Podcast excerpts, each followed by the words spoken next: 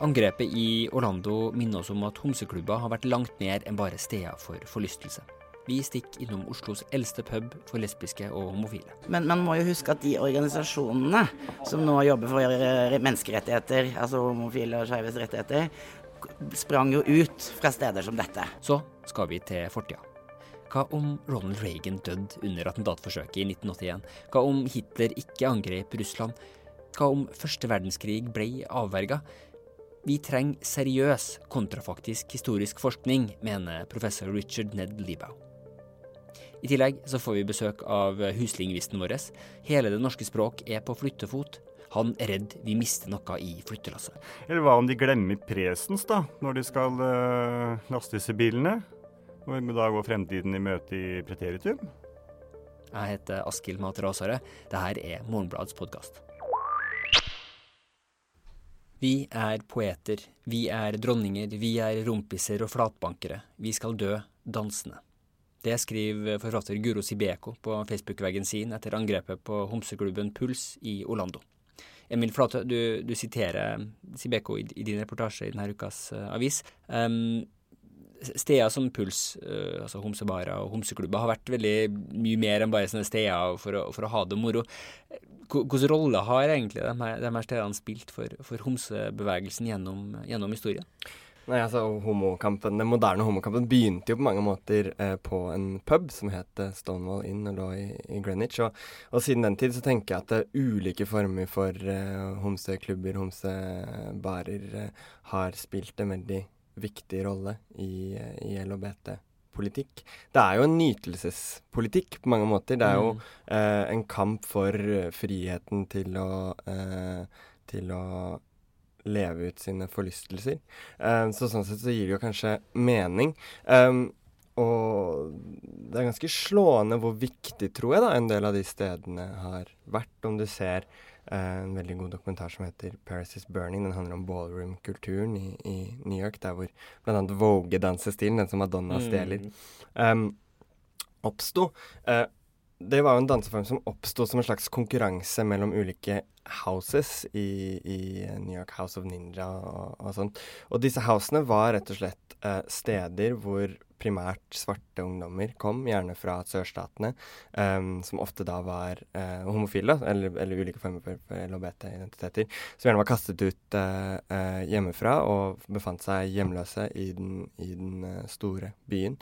Og det dokumentaren viser, er at de ofte også hadde slett med store sosiale problemer. da, ikke sant? Altså sexarbeid, hiv-smitte, fattigdom. Um, og disse housene ble tilholdsstedet deres. Og um, den kulturen som oppsto uh, rundt ballroomen, er jo både utrolig vakker, og du skjønner hvor, hvor uh, mye mening det ga til eh, eksistensen, tenker jeg, å, ha et sted å utfolde seg. Ja, for, for, du fokuserer på noen måter det som kulturen rundt ikke har akseptert. på. Den er jo sånn veldig lite villig til å inngå kompromisser på noen måte med, med omgivelsene. Som du sier, liksom, det fokuserer egentlig på en god del av de liksom, deilig skitne tingene. De, eh, ja, den festen, heller enn å være klassiske liksom, politiske rom. Hvordan har det utvikla seg ettersom da homobevegelsen og, og, det å være homofil har, har blitt mer akseptert i, i de fleste samfunn? Um, nei, det er jo mangeartet. Homoklubben lever jo i beste velgående i dag. Uh, også i Oslo, f.eks. Men, men uh, en ting man snakker om i, i noen av homobevegelsens eh, fødebyer, om du vil, sånne steder som New York og San Francisco, er jo at eh, de såkalte gaberhoods er i ferd med å forsvinne. Mye av det handler om ting som gentrifisering og sånn. Man kan jo også spørre seg om eh, i veldig liberale byer, hvor, hvor, det er veldig mye rom for forskjell, om det blir mer plass i fellesrommene for LHBT-befolkningen, og at man dermed Uh, føler mindre behov for å, for å, trenge sitt eget trygge rom. Mm. Og i så fall så tenker jeg jo at den tragedien som skjedde i forrige eh, uke, fremstår som en slags sånn dobbeltstraff, da. At mm. eh, det at man trenger et tilfluktssted, handler om at man blir drevet dit av samfunnet på et eller annet vis. Men da blir man også en, en uh, lettere, et lettere mål. Du blir samla på du, du, tvinges å samle deg på et sted utenfor den uh, allmennkulturen, og så er det der du da også er lettere utsatt for, for et sånn her, mm. sånn her, angrep. Samtidig som det er ambivalent, ikke sant? fordi mm. den skeive bevegelsen hele tiden har tatt eierskap til en marginalisert mm. posisjon og funnet mye glede og, og, og muligheter også. det er noe som er, er utfordringa nå også, virker det som. Altså, hvor skal du forholde deg til, til at du det, det, at du blir godtatt i den allmenne kulturen, ga også være med å vanne ut det som var spesielt med den, den, eh, den kulturen som, som, også var der under, under press. Da. Så det er den der interessante sånne dynamikken som foregår nå. Emil Flatø fra tusen takk for, for praten. Takk selv. Vi, vi, har tatt oss en tur til, til London pub, som er den eldste homsepuben i, i, Oslo, for å høre litt hvordan rolle den har spilt i, i, den norske homohistorien. Navnet London Pub har eksistert siden 1979. Jeg er Håkon Karlsen, jeg er 59 år. Jeg er, jeg er ansatt her som karaokevert, underholdningsleder og litt, ja, litt annet. Hva da? Som vi, diva, som vi andre kaller det. Jeg er Lene Vikander, 47 år, eh, bifil, blogger og journalist og stamgjest på London Pub. Det ble jo ikke en uh, homsepub før var det 3-84, Lene? Ja, ja sånn cirka da. For da var det begynte homsegutta å gå hit ned, og eieren syntes det var veldig greit. Og da automatisk så ble det homsested, altså. Det har jo spilt en stor rolle, sammen med andre faktorer, selvfølgelig, som organisasjonsdannelse osv. Men man må jo huske at de organisasjonene som nå jobber for menneskerettigheter, altså homofile og skeives rettigheter, sprang jo ut fra steder som dette. ikke sant? Med nettopp at man kom sammen og, og, snakket sammen og delte felles problemer, felles erfaringer, og, og, fant behov for å dette må vi gjøre noe med, vi må kreve mer vår rett. Og det startet jo da sikkert som du kjenner til i New York. Akkurat som her i Norge, hvor gamle Metropol, ikke sant, med Respatex-bord og og billig øl eh, var på en måte springbrettet til veldig mye bevisstgjøring av organisasjonsdannelse. Hvilken type sted var, var, Metropol? Hvordan var det å gå inn dørene der? Det har jo mye til felles med London, ja, det var, men det var jo enda mer lurvete, da. Kan du jo si. Det var som sagt altså Respatex. Det var sånn blanding av togkupé og busstasjon. Og eh, det var jo veldig Men vi vil jo nesten ikke si brunt engang, for det var liksom en, det var en egen liga. Det, der. det var ikke så brunt som London, men det var en egen liga. Jeg husker det. Det var eh, Hvis du ble kasta ut der, så lå det Metropol Vi kalte, kalte meteren, da. Det lå i en sånn bakke, så hvis du ble kasta ut der, så var det sånn stige på andre sida. Og da krabba folk inn opp stigen og inn vinduet. Så de ja, det var tilstelninger, altså. På Metropol, i mye større grad enn London Pub, så var det jo en blanding av både lesbiske og homofile og trans og prostituerte og en salig miks. Det lå jo liksom også delvis inni i horestrøket der. Ja. Uh, mens nå, med fri, økt frigjøring, sant, så har det jo også blitt en litt mer sånn segregering, hvor man har egne lesbesteder, sånn som Soul f.eks., og, og man har Elsker, som er mer uh, queer og mer ungt, ikke sant. Men London er jo det eneste stedet som da har vært en sånn stayer i alle år, da. Men, men hvordan har tanker gjør dere rundt angrepet på, på Puls i, i, Orlando, som på noen måter var angrep på akkurat den type steder, som for så vidt var en annen type enn det, det, vi er på nå, men, men samtidig et, sted, et samlingspunkt for, for homofil kultur? Så norske, Norge er mye mindre på alle måter, og også da tilsvarende mindre i det skeive miljøet. Men det er jo veldig parallelt, fordi jeg tror ikke det er én skeiv person som ikke kjente den veldig personlig. For det kunne så lett uh, ha vært oss. Og det var ren hatkriminalitet. Folk ble drept fordi at de bare var de de var, er de de er, og elsker de de elsker. Det er jo Ingenting er mer brutalt og umenneskelig. Så er det noe med at uh, det, det, treffer, og det er hele den uh, Det som ligger under av det alle har en felles erfaring med en eller annen form for diskriminering, det å være vanskelig, selvforakt, hva man liksom har jobba seg gjennom. Og det øyeblikket når man er på et sånt sted, bare for å kunne for en gangs skyld være majoritet. For, det definerer jo egentlig eh, homokulturen som en ut, utenforkultur igjen. Da. For på noen måter så kan man jo føle at en god del sånne homsesteder nesten har blitt litt sånn severdigheter, som du sier. Nesten et, et pluss for noen som vil åpne en business. Eller, altså, det, det, det er jo ikke så sterke skiller mellom uh, hovedkulturen og, og, og homokulturen. Har, har, det endra noe hvordan norske eh, homsebarer, homseklubber, egentlig fungerer, tenker dere? Altså Det er jo blitt mer heterofile som henger her, og det er, nå er det greit, som sagt, jeg sa i sted, å skilte med å være et homosted, og vi får jo utdrikningslag og en del som også er en form for eh, hva skal man si, diskriminerende heteronormativ atferd, for det er jo også artig å gå på homo. Voyeurisme, egentlig? Ja, ja, hvor det er, vi skal, nå skal vi til de rare, for det er så, da er vi gærne, du. Nå går vi av utdrikningslag på London. Så det er jo ikke på en måte det at det er så integrert. Det er jo mer det at det bare er sånn akseptert på en litt sånn kjønnsløs og veldig definert måte i populærkulturen, da. Ja, og så er det veldig mange som blånekter på at de går her. Men så sniker de seg inn en sein eh, fredagskveld eller sein lørdagskveld, for da er det tjokka folk her, og du kan liksom bli borte, da, på en måte. Og det er jo åpne homofile, ja. så de skjuler jo ikke det. Men det er fordi at det er jo ikke akkurat så trendy og hipt. og Det er ikke noe Instagram-vennlig sted. Så det er litt sånn sånn Vi går jo ikke på London, egentlig. Det er eh, lavterskel, og det skal det være òg. Det er nok sånne fancy Instagram-vennlige steder. Men, men, man ser jo da at når ting som dette med Orlando skjer, og, og, andre ting, når det er noe viktig, så er det her vi samles. på en måte. Vi kommer til London pub da, for jeg vet at det er, det er det første refleksen som slår deg. Å ja, men da må jeg ta meg en tur på London. Og det er ikke fordi det er ikke noe organisert eller noe innkalling på Facebook, men det, bare, det er sånn for det føles naturlig. Når noen i miljøet dør, f.eks., så kommer vi hit. Ikke noe innkalling, men bare for å prate og ta en øl. Og, så det er jo mye mer sånn udefinert, både politisk og, og, sosialt. Det fyller jo veldig mange funksjoner. Men den aller viktigste er den der et sted å, å være helt seg selv og kunne kjenne på det å være majoritet når du er en minoritet ellers.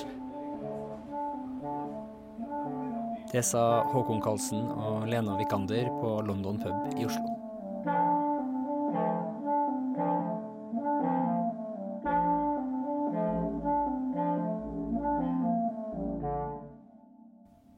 juni så ble ansvaret for de norske ordbøkene overført fra Universitetet i Oslo til Universitetet i Bergen skal vi tro, illustrasjonene som, som akkompagnerte tekstene om flyttinga på ordbøkene sine egne hjemmesider.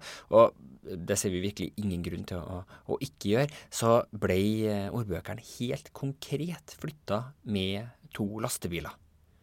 Eh, Pål Uvåg, eh, Morgenbladets korrekturleser og Norges eneste ikke-surmaga lingvist.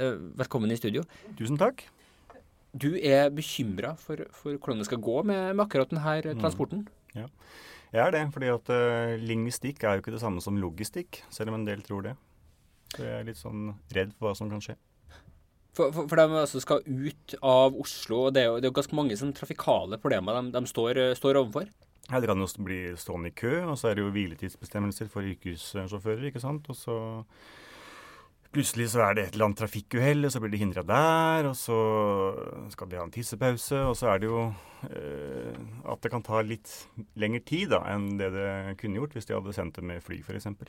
Ja, for, for, da kan du i verste fall så kan du se for deg at man, man, står uten språk i Norge i mange dager mens man venter på at, at språket skal komme, komme frem til, til Bergen. Ja. Eh, i, i, tillegg så, så, så, er du jo nervøs for, for akkurat hvordan transporten er organisert. Altså Har de lagt nynorsk i den, den ene bilen og, og bokmål i, den andre? Altså Det kan jo føre til en hel masse forskjellige utfordringer underveis. Der er vi jo midt inne, inne i språkstriden igjen. Du kan se for deg at, at uh, Norges Mållag f.eks. angriper eh, bokmålsbilen, eller at, at sluggerne i, i Riksmålsforbundet eh, kaprer eh, nynorskbilen og kjører den utfor et stup. Det kan jo få ganske store, store konsekvenser, egentlig. der. Ja, det er også ganske sånn realistiske scenarioer vil jeg si. Det kan jo fort skje. Det er jo, det er jo, det er jo til dels uh, skarpe kanter der. Så, ja, både på Haukeli og i, i språk, uh, språkstiden? Ja. ja. Altså, jeg, jeg, kjøpte nettopp uh, det dette brettspillet uh, 'Den forsvunne diamant' til mine mm. nevøer. Mm. Um, og det jeg ikke visste, var at den er jo basert på en ekte hendelse, hvor man uh, måtte frakte en ekstremt verdifull diamant gjennom Afrika og, og, og til Kairo. Og der viser det seg at i virkeligheten så hadde man masse sånne decoy transport, da. Mens den virkelige transporten skjedde i all hemmelighet. Det bare var en fyr som tok diamanten i lomma og satte seg på, på toget. Kanskje man kan se for seg at det her også foregår, at de her eh, trailerne er en, eh, bare et, et, et slags En sånn avledning? spill. Ja, mens i virkeligheten så fraktes det i mange, mange eh, privatbiler, f.eks. i bagasjerom rundt omkring. Ja, eller via internett eller noe sånt. Nei, det var vel kanskje litt, Ja, litt science fiction, da. Ja. Nei, nei, altså jeg tror ikke det. Jeg tror ikke det. Jeg tror det er de bilene som skal frakte språket. Ja. Mm. Og, og sjøl om man ikke egentlig splitter nynorsk og bokmål i, i hver sin bil, så ser du for deg at det kan være ganske store utfordringer i, i, i Ja, men- for språket? Ja ja. Og hva om de har substantiver og adjektiver i én bil, og så mm, verb og et eller annet annet i den andre bilen, og så kjører verbene seg bort? Da kan vi bli handlingslamma, ikke sant? Vi har jo ingen aktiviteter å utføre. Eller uh, hva om alle fargene ligger stabla innerst og øverst i den ene bilen, og så Eller innerst og nederst, da, og så hentes de ut sist?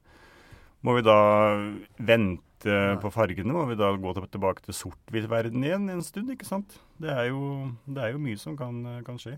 Eller hva om de glemmer presens, da, når de skal ja. uh, laste disse bilene? Må vi da gå fremtiden i møte i preteritum? Eller eh, perfektum, eller eh, det som verre er? Så det er mye som kan, kan gå galt. Og så er det også da jeg er jo litt sånn bekymra også for at de kanskje har organisert, eller at de har sikra lasten dårlig. da. Ja. Hva om eksempel alle ord på K for eksempel, ligger sånn til at de kan eh, hoppe, hoppe ut over en dump? ja, hvis det kommer på holka plutselig, ja. Ja, Ja. ja. det er sikkert holke, holke også nå. Men hva om da K-ene ligger, eh, ligger sånn til at de kan falle ut? Da eh, har man jo ikke katt lenger, ikke sant? De som vil ha katt, de, ja, man har jo kanskje huskatt, da. Eller eiendomskatt. Men uh, det vil vi jo ikke ha. Så det, nei, det er mye som kan, eh, kan gå galt. Et annet poeng er jo at det skal til Bergen. Ja, for du er bekymra egentlig på, for, for hva som skjer når de kommer frem, sjøl om de her lastebilene faktisk Ja, kommer frem trygt. altså. Ja. Jeg tenker det først og fremst på bokstaven R, men uh, også på vannskader. Og eh, hva om konsonantene blir våte? Må vi da gå tilbake til bløte konsonanter igjen? Det er jo 110 år bakover i tid. Det har jo siden 1907 vært et uh, sørlandsfenomen. Men uh, nå risikerer vi jo at vi får bløte konsonanter Over hele og hele landet, egentlig. ja, både Ja. bokmål og nynorsk. Og så er det jo sånne ting også med Bergen, ikke sant. Det har jo øh, Vi er jo ikke derfra, men vi har jo hørt mye om Bergen. Og ja. de er jo tronen til mye rart, de bergenserne. Så jeg er jo litt sånn redd for ord som ydmykhet og beskjedenhet også. At det kanskje luker dem ut før de sluses det ut, ja. Fra, Mm. ja. mm. Men, men, men uh, du sier vel at, at, eh, at, at uttrykksikonene, såkalte emoticons, de er vel ikke med her? Nei, de står ikke i ordbøkene, så de fins ikke. De fins ikke, nei. Nei, Heller ikke smileys fins, for de står ikke i ordbøkene. nei. Men, men, men eh, det betyr vel også at hvis ordbøkene forsvinner, forsvinne, så kan det være at det der alternative systemet egentlig må, må felle tilbake på. da. At man må holde seg til uh, tegn og såkalte smileys som Ja. ikke fins. Ja. ja, det er jo en løsning, faktisk. Det har jeg ikke tenkt på, men uh, det kan jo være at det er det vi må Ja. gå over til. Ja, Så vi bør egentlig alle bygge opp en, en, en slags sånn nødrasjon med eh, uttrykksikoner Mhm. i tilfelle Laste ned apper og Mm. Det kan egentlig være en oppfordring at man laster ned uh, uttrykksikon-apper. Eh, kanskje kjøper noen eh, egne som man tar bilder av, eller altså, jeg vet ikke. Men Ja. at man kanskje skriver på noen plakater, sånn at man har i tilfelle, da. tilfelle de her trailerne da, At du i hvert fall har, hvert fall har det viktigste, at du har eh, et bilde av mat og eh, toalett. Sånn at du kan holde opp eh, Ja. hvis du møter folk uten å ha språk. Når denne podkasten er ute, så skal altså de her eh, ordbokbilene være trygt eh, frem i, i, i Bergen. Hvis det ikke har, har, har skjedd, uh, bekymra uttrykksikon. Pål Uvåg, eh, takk for praten. Jeg har ikke ord. I 1936 sjokkerte den populistiske og nazistiske amerikanske senatoren med det vanvittige navnet Buzz Wintrip verden.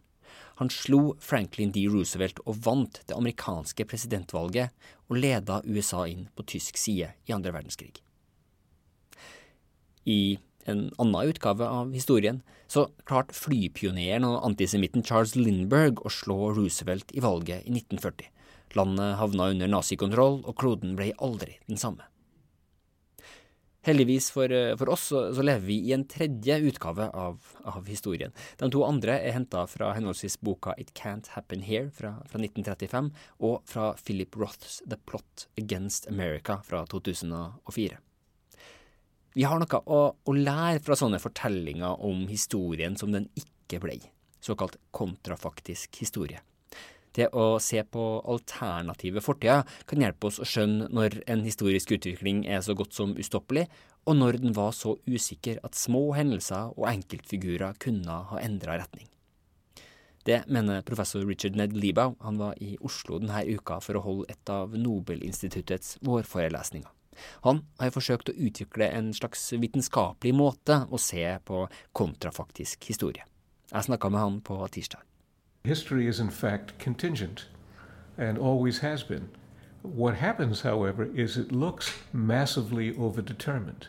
You, you, you mentioned the, the outbreak of, of World War One, for instance. Yes, and I, have I've basically written yeah. a, a, a, chapter in my book on counterfactuals that shows how both the underlying and the um, immediate causes of that event uh, were actually highly contingent. Counterfactuals are not only important for that, for assessing cause, they're what we use to work our way through problems in actual life mm-hmm. uh, and, of course, in, in dealing with history.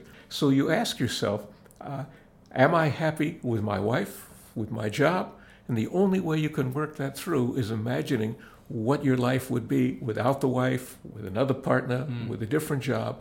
You play that game and people do it all the time. But but how do you move that from being a, a sort of a parlor game from uh, over a couple of beers, which is what counterfactual history has uh, sometimes been presented as? You know, what if uh, a fascinating uh, documentary on the Discovery Channel? How how do you sort of make protocols? So for, the way yeah. the way um, people who write mass market counterfactual books mm -hmm. do it uh, they do it as badly as the historians who claim to be ignoring counterfactuals because they say, here's another world that would have happened.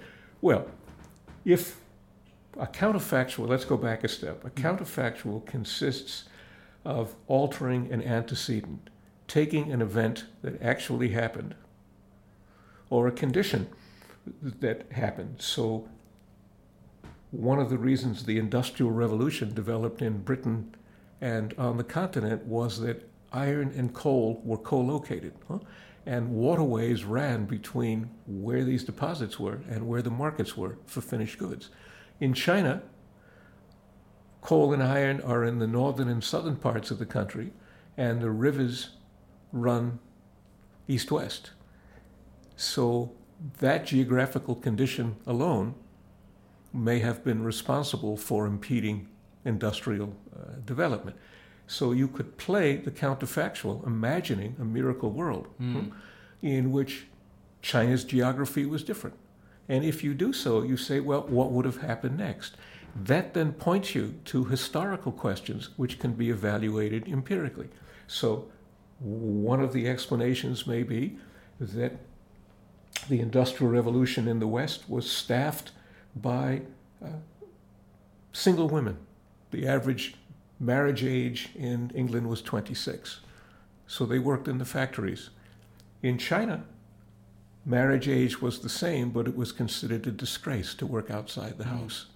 So you didn't have the labor, and Chinese economy developed differently. So by playing counterfactuals, what you're doing is toying with the world to create insights and propositions which can then be tested against real historical data.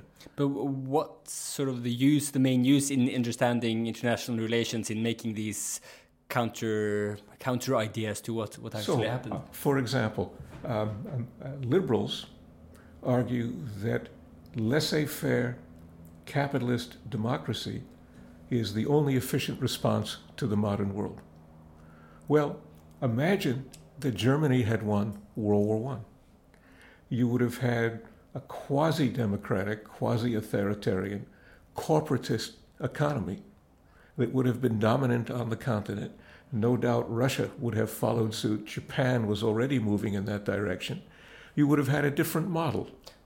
So what you're saying, in some ways, it's it's a model that in some ways emphasizes that you could have had very different outcomes. There, there wasn't everything wasn't pointing in the direction to where we are now. You could have had pivot points. Yes. So I'm, I'm making two arguments. The first is that often what we take as our starting assumptions about how we think about the world are based on an understanding of the outcome of events.